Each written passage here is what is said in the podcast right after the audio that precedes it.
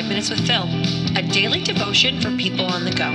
Brought to you by Tabor Church.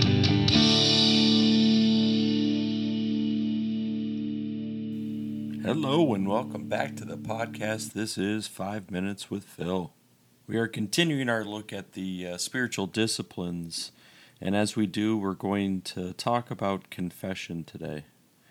Now, I know that uh, out of the Reformation, I think that there was uh, a moment that the Protestants were pushing away from Catholicism, and in Catholicism, you you know have a, a scheduled time to go and, and do your confession with the priest. And it seems like today, what happens with confession is that people are like, well, you know, I don't have to tell anybody anything and we really don't like to confess too much. We believe then that confession only has to be between us and God. No one else has to know my business. Confession can be either private, between you and God, personal, between you and a trusted believer, or public, or sometimes people like to use the word corporate, um, between you and the church body out of those different forms, then I still believe that the personal is probably the most terrifying um, because we know that God knows everything about us, but we don't know is that how somebody else might react to our our sin. As with yesterday's topic of journaling, um, this spiritual discipline is also one that Jesus didn't practice why? Because Jesus never sinned, so there was no need to confess. However, Jesus is a critical part of confession, because without his death and resurrection on the cross, we would not be able to receive God's forgiveness at all. 1 John 1 verse 9 says, If we confess our sins, he is faithful and just to forgive our sins and cleanse us from all unrighteousness. So that is the promise from God. And it's the promise that we will hear and understand that when we confess those sins, we know that God is the one who is going to do the forgiveness. So, why is confession a good spiritual discipline? I think uh, from Ephesians chapter 5 kind of gives us a glimpse of that. Um, 11 through 14 have nothing to do with the fruitless deeds of darkness, but rather expose them. It is shameful even to mention what the disobedient do in secret. But everything exposed by the light becomes visible, and everything that is illuminated becomes a light.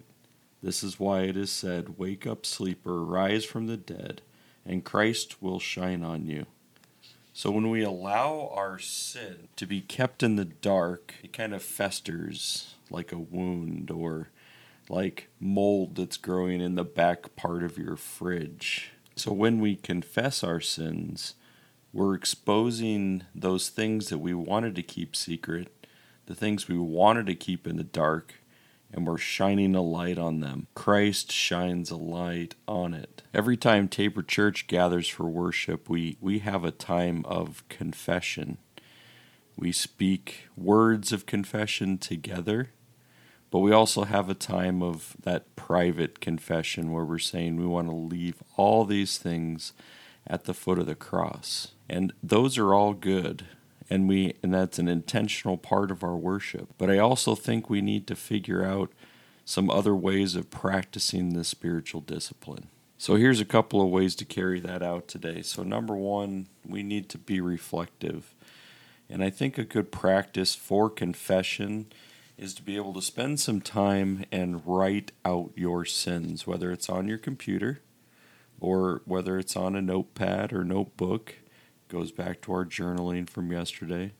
Then reflect on the ways your sin and rebellion have caused pain to you, to others, and to God. I think when we start to see our sins laid before us, like we can start to understand the impact and why it's important then to confess. We then turn to God to be able to say, What do you want me to do with this? Is there a time that you can sit down with another fellow brother, sister in Christ, uh, someone who's trusted to be able to say, I want to confess my sins, and be able to hear the words, the declaration that Christ has forgiven. If you have other thoughts or questions about this process of confession, feel free to put it down in the Facebook comments.